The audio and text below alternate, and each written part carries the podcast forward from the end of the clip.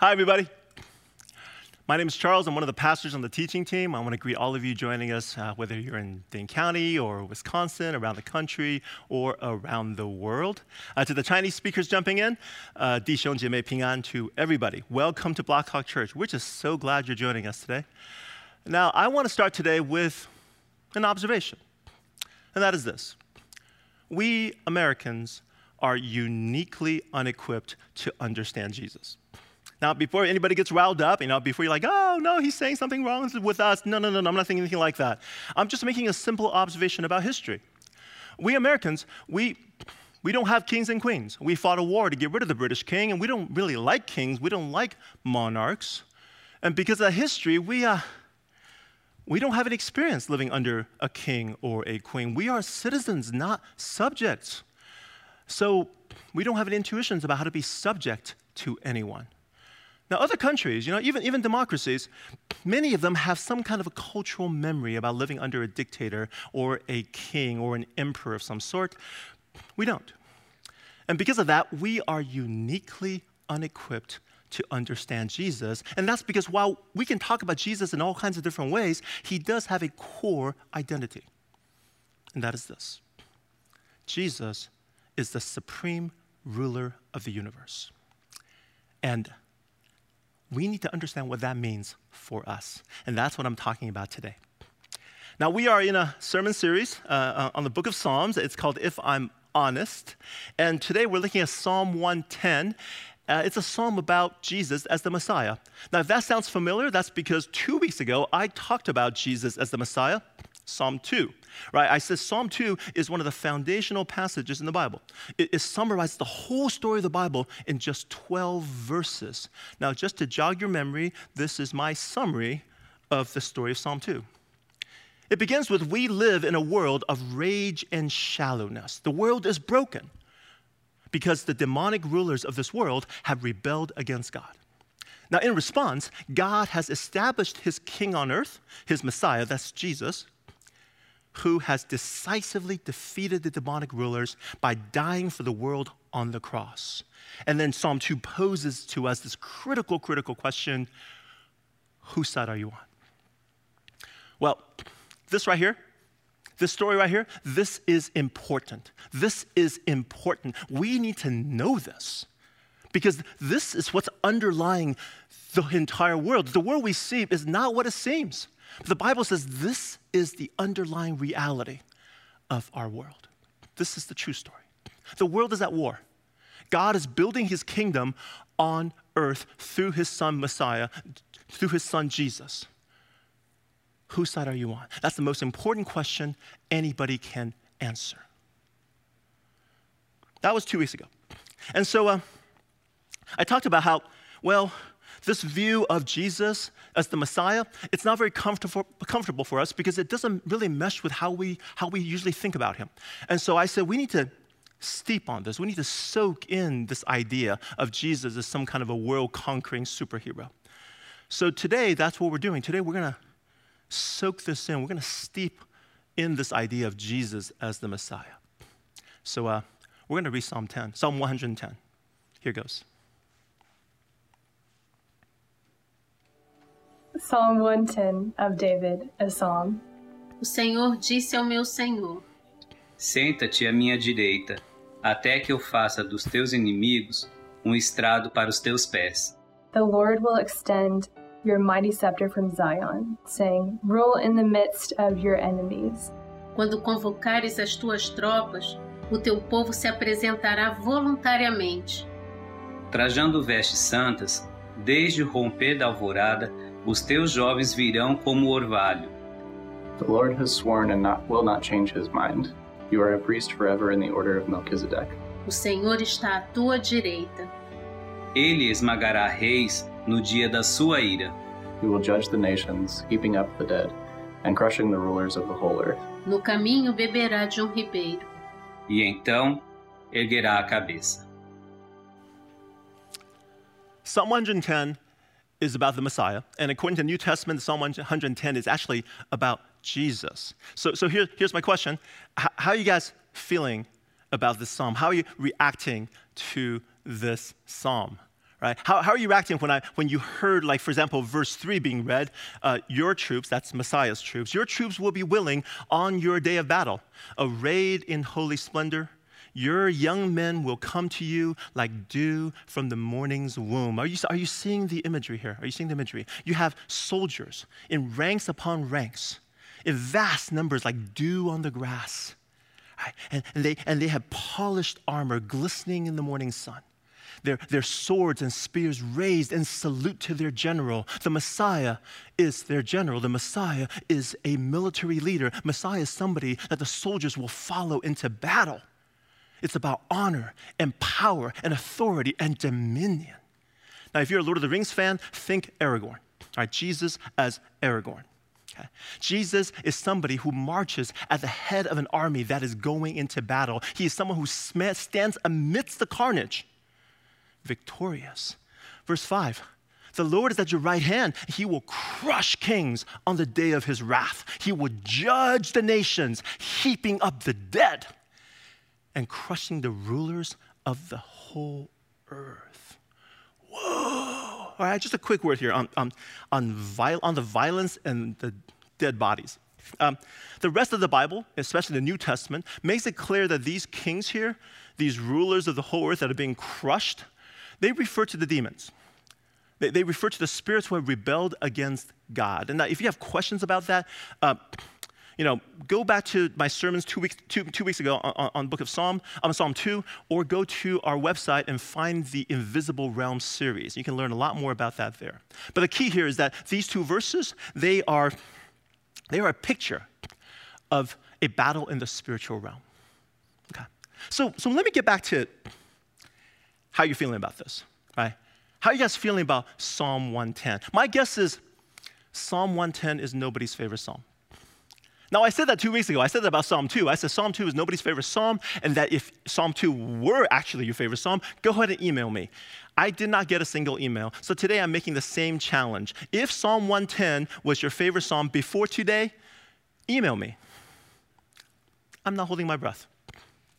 And that's because the way Psalm 110 presents Jesus, it just doesn't resonate with us. It doesn't, you know, hit here with us. But you know who Psalm 110 resonated with? Jesus. Who else? His disciples, the writers of the New Testament. How do I know that? Because Psalm 110 is the most quoted psalm in the New Testament, more so than any of our favorite psalms Psalm 23, Psalm 40, Psalm 57, Psalm 104, Psalm 139. Psalm 110 tops them all. And by this criterion, Psalm 110 is the New Testament's favorite psalm. Why?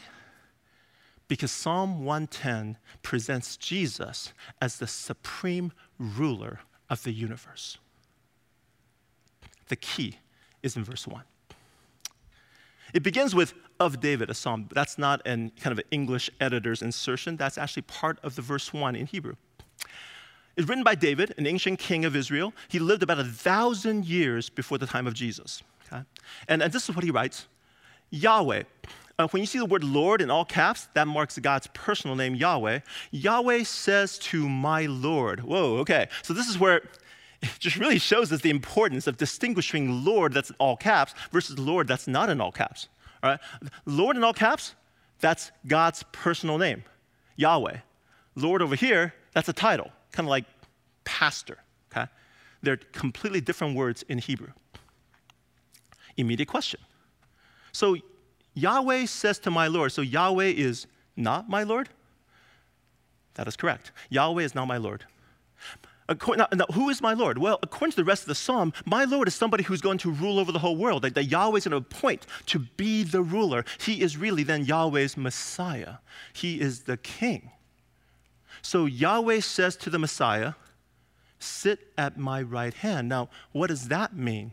Well, it really means that Yahweh is inviting the Messiah to come into heaven and rule from heaven on Yahweh's behalf. Okay, now, now, now, this is unexpected because the typical understanding of, of, of, of, the Messiah is that Messiah is a human king. He is going to be in Jerusalem, ruling from a throne in Jerusalem. But here, Yahweh says, no, no, no, no, no, come on up, come to heaven, rule right next to me, rule right next to the creator God of the universe. Be here, rule the world on my behalf. So sit at my right hand until I make your enemies a footstool for your feet. Now, this imagery here, it's pretty obvious, right? You know, like basically, it's, you know, kiss my feet. I'm going to step on you. Uh, it's, it's an image of power and domination, right? Right? The Messiah has the glory and his enemies are humiliated.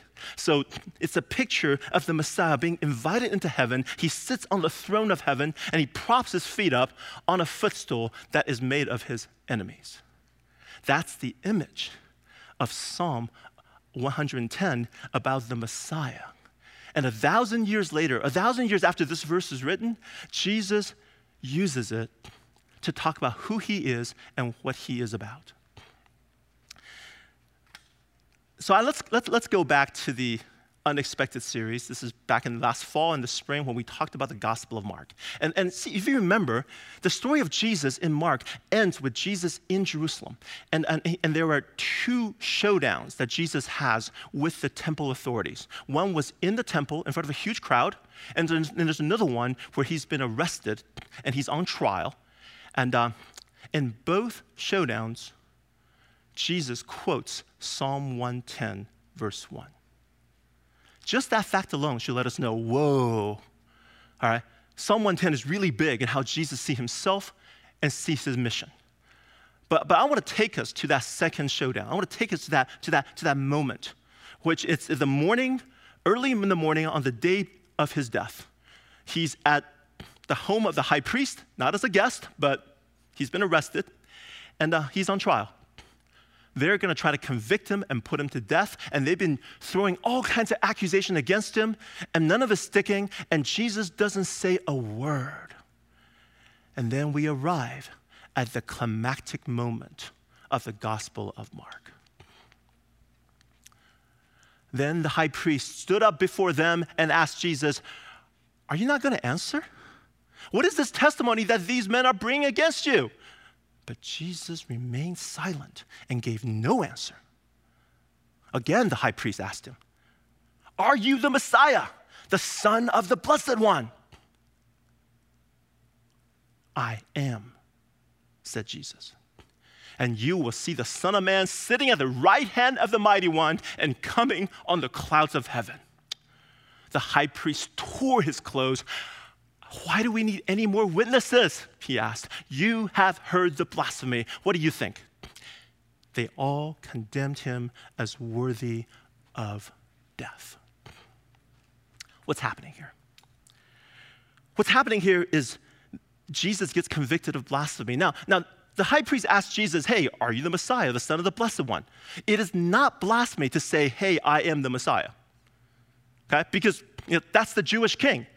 Yes, I am the Jewish king. That's not blasphemy. It's not even blasphemy to say, hey, I am son of the blessed one, because the Jewish king is known as a son of God. No, the problem here is with Jesus' response. Jesus says, I am, which in Greek is ego eimi. And depending on the context, it could be construed that Jesus is claiming to be God himself. Uh, we're going we're to have a whole sermon series this fall that talks about Jesus using the phrase I am to talk about himself in the Gospel of John. So we're going to get there. The first talk in that series is on the meaning of the phrase I am. So Jesus here, he says ego eimi. He says I am, which we're not, it's not clear exactly what he's saying. And then, and you will see me sitting at the right hand of the mighty one. He quotes straight out of Psalm 110, verse 1. He says, I am going to rise up into heaven and I'm going to rule the world from the right hand of God. Okay, right here, Jesus goes far beyond the traditional understanding of the Messiah, some kind of a human political figure. And he says, No, no, no, I am a divine figure. I am a heavenly figure, and I am going to rule. That's how Jesus sees himself. That's how Jesus understands himself through the lens of Psalm 110, verse 1. It's not just Jesus. His disciples, his, his, the, the writers of the New Testament, the, the author of Hebrews wrote a whole book that's all about how Jesus is bigger and badder than anything you've ever seen before. And he spends chapters meditating on Psalm 110, especially verse 4, okay, which we don't have time to get into. Same thing for Paul. Paul's got Psalm 110 on the brain when he's writing this passage in his letter to the Ephesians, chapter 1, starting 19b. He says, that power, that's God's power working in us, okay? That power is the same as the mighty strength he exerted when he raised Christ from the dead and seated him at his right hand in the heavenly realms, far above all rule and authority, power and dominion, and every name that is invoked, not only in the present age, but also in the one to come. And God placed all things under his feet and appointed him to be head over everything for the church, which is the, his body, the fullness of him who fills everything in every way. Do you see what Paul is doing here?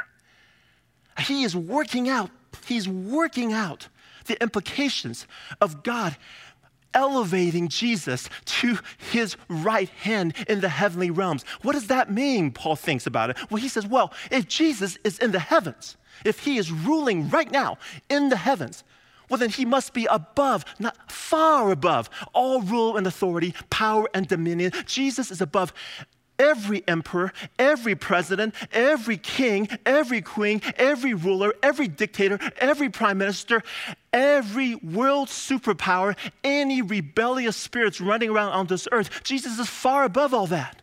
And if he's above that, what does it really mean then? It means all things are under his feet. All things. Is there anything out there in this universe that's not under Jesus? No, all things are under Jesus. And that's the thing that Paul is trying to get us to, to, to, to, wrap our head around. He's trying to help us understand this is his core identity. Jesus is the ruler of the universe. Jesus is the supreme ruler of the universe. And I can keep saying that over and over and over again until my face turns blue. And we're still not going to get it as Americans because we don't get rulers, we don't get kings, we don't get emperors. We are about democracy. We believe in self government. We believe that the people rule. Now, I hope you figured out by now the Bible does not believe in democracy. It's not like Jesus is going to call an election and, you know, hey, in 2020, hey, time to re-elect Jesus as the head of the church or, or the supreme ruler of the universe. Hey, everybody, I died for your sins. And we're like, Jesus, that was like first century. Come on. What's like 21st century platform? What are you going to do for the next four years? Not going to happen. And it's not just democracy. We Americans, we're about the individual. The culture says, it's really about me. It's, it's my preferences, my desires, my self expression, and we should have the freedom to do whatever we want as long as it doesn't hurt somebody else. Right? We call those things rights. We have rights. We have freedom. Well, guess what? The Bible doesn't talk about rights at all. The Bible talks about responsibilities we have to others. The Bible says that we are part of people groups, we're part of communities, we're part of the different bodies, and those corporate identities are on top of our individual identity. Well, what about our freedom? The Bible uses the word freedom. Yeah, it does. And it uses it in a completely different way than how we use it. We think freedom means doing whatever we want. Guess what? How Bible defines freedom? The Bible defines freedom as now you have the power to love God and serve others. Yeah, really. That's biblical freedom. The freedom to live as God desires for you to live. And we're like, what? How is that freedom? What kind of freedom is that? the fundamental problem is this the Bible is God centered, and our culture is human centered or individual centered. This entire talk, therefore, is completely countercultural it doesn't resonate with us. The concept of Jesus as the supreme ruler of the universe does not resonate. And that's why we talk about Jesus in other ways.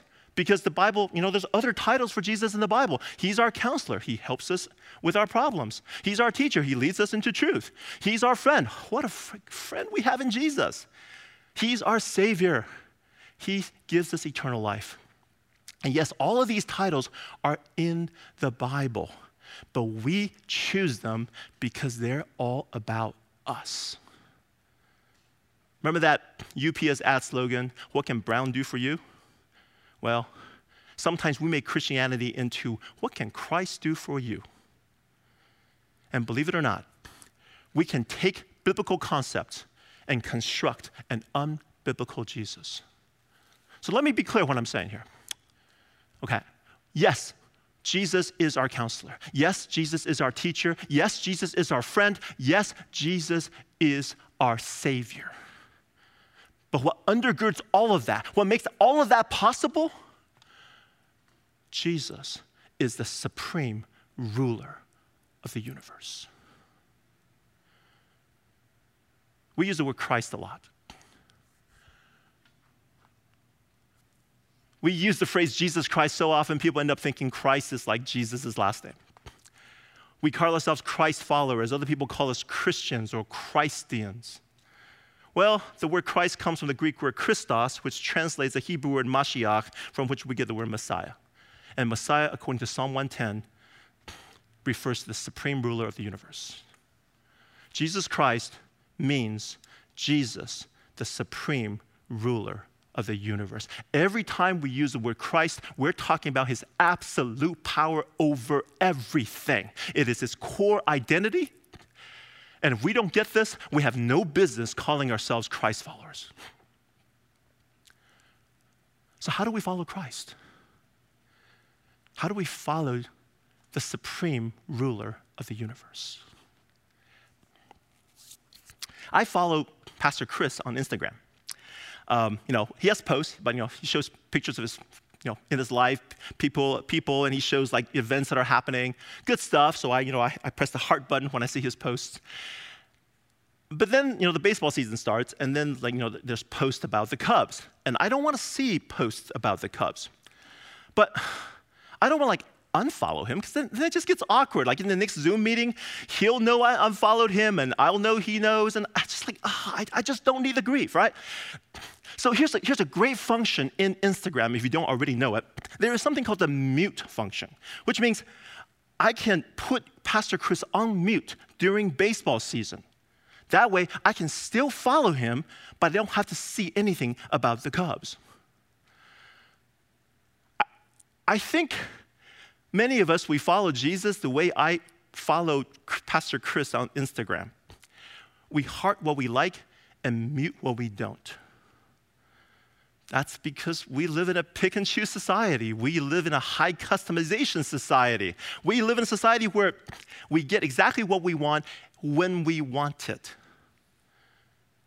And so here's our pick and choose consumeristic mentality, and here is Jesus, the supreme ruler of the universe.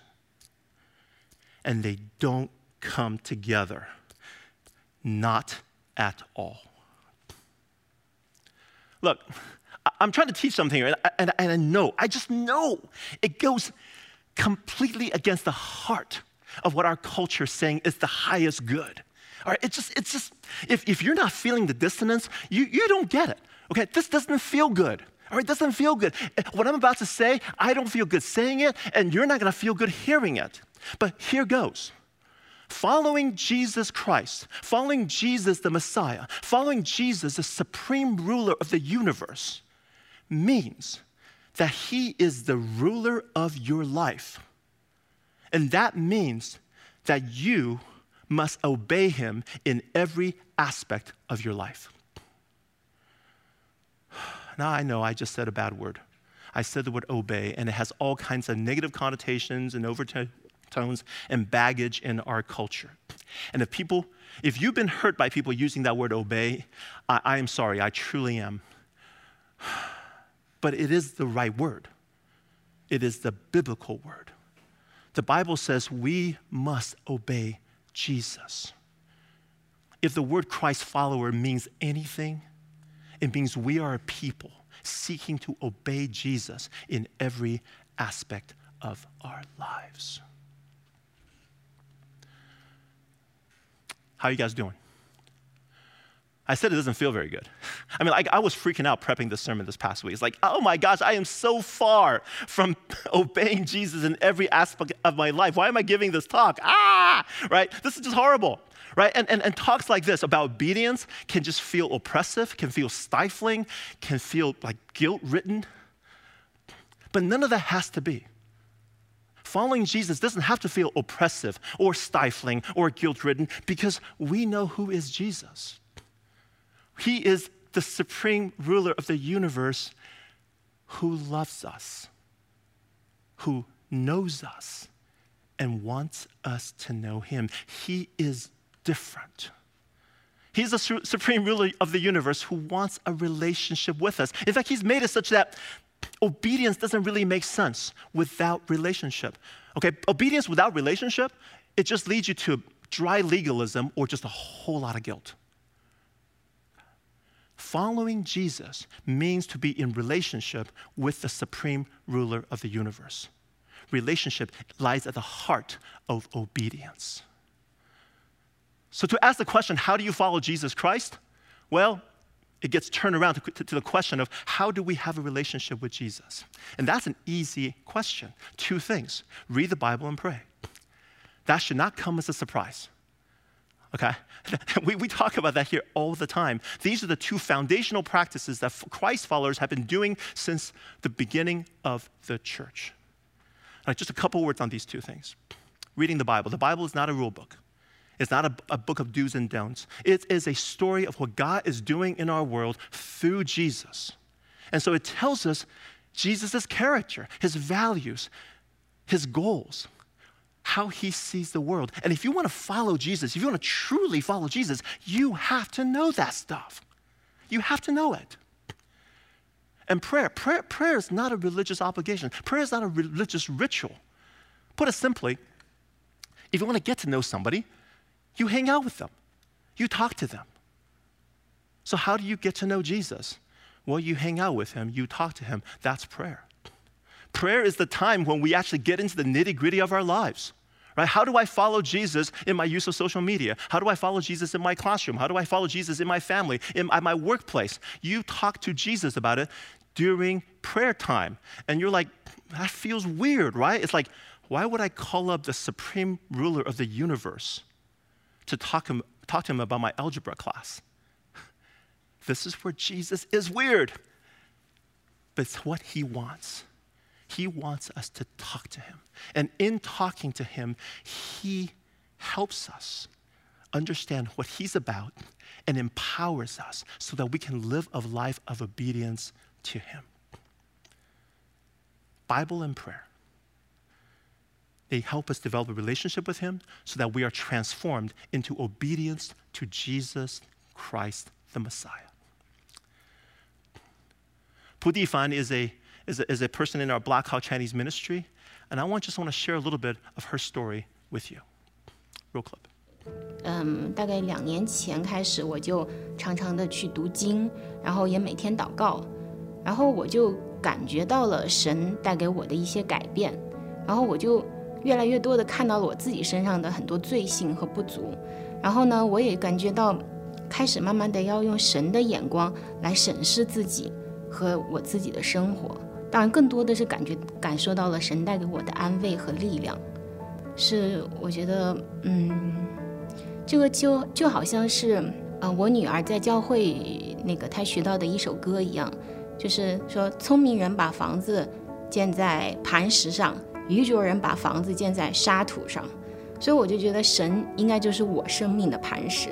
我就觉得我只要依靠着神，那以后在经历人生风雨的时候呢，我才能够站立得住。Bible and prayer. If you want a relationship with Jesus, that's the starting point. But it's not just the starting point. All right? It's not like we graduate from Bible and prayer. It doesn't matter how long you've been following Jesus, it's always about Bible and prayer. And so these two things, that's where we're going to focus on as a community, as a church this fall. Look, this COVID 19 season has made us feel isolated. And we're feeling like we're losing a sense of who we are and what we're about. And so we have you know, all kinds of groups that you can sign up and join, and that should alleviate some of that isolation. But you know, the reality is, right? these Zoom meetings and these groups, they're not to take away all of that sense of isolation. And, and the truth is, our social calendar looks pretty empty, and the quality of our Netflix queue is dropping below 6.5 on IMDb. So I say, let's leverage this time. Let's leverage this space. Let's let God redeem this time. I want to challenge all of you. I mean, the, all Blackhawkers, the whole church, all of us, challenge us this fall that we follow Jesus together. We're, we're doing a, a sermon series starting on September 13th. It's, it's called the I Am, the one who changes everything. It's about Jesus' use of the I Am statements in the Gospel of John we're going to dive deep into who is Jesus, and we're going to help you dive deep into reading the Bible and prayer. And if you say, I don't know how to pray, I don't know how to read the Bible, we will have tools for you. We will have reading guides, we'll have prayer guides. We will help you. And if you are somebody who used to pray and read and you're like, oh, I kind of lost that practice, what better time to come back? What better time to root ourselves in Jesus Christ, in Jesus the Messiah, in Jesus the supreme ruler of the universe? Our dream, our hope, is that all of us, the church, as one body, we come through this, whatever this thing is, however long it is, whatever it looks like on the other end of it, we come through as a body where every single one of us knows Jesus better, is more rooted in our relationship with Him, and is more committed than ever to obey Him in every aspect of our lives. Please join me in prayer. Father, you're the supreme ruler of the universe. Jesus, you're the supreme ruler of the universe. And we confess that we don't know what that means. We confess that we pick and choose. We confess that we mute you sometimes. And we have this thing about us, just we want things our way. So we confess all of that before you. You know that about us. We confess it, we lay it before you, and we say, Father, work in our lives, work in our hearts, transform us into the people you want us to be. And Father, we want to cooperate with that. So help us. Give us the commitment to dive into your word and be disciplined in talking and getting to know you. Help us with that all of us, this whole body, Lord. We love you. To you be all the glory, all the honor, and all praise. In Jesus' name we pray. Amen.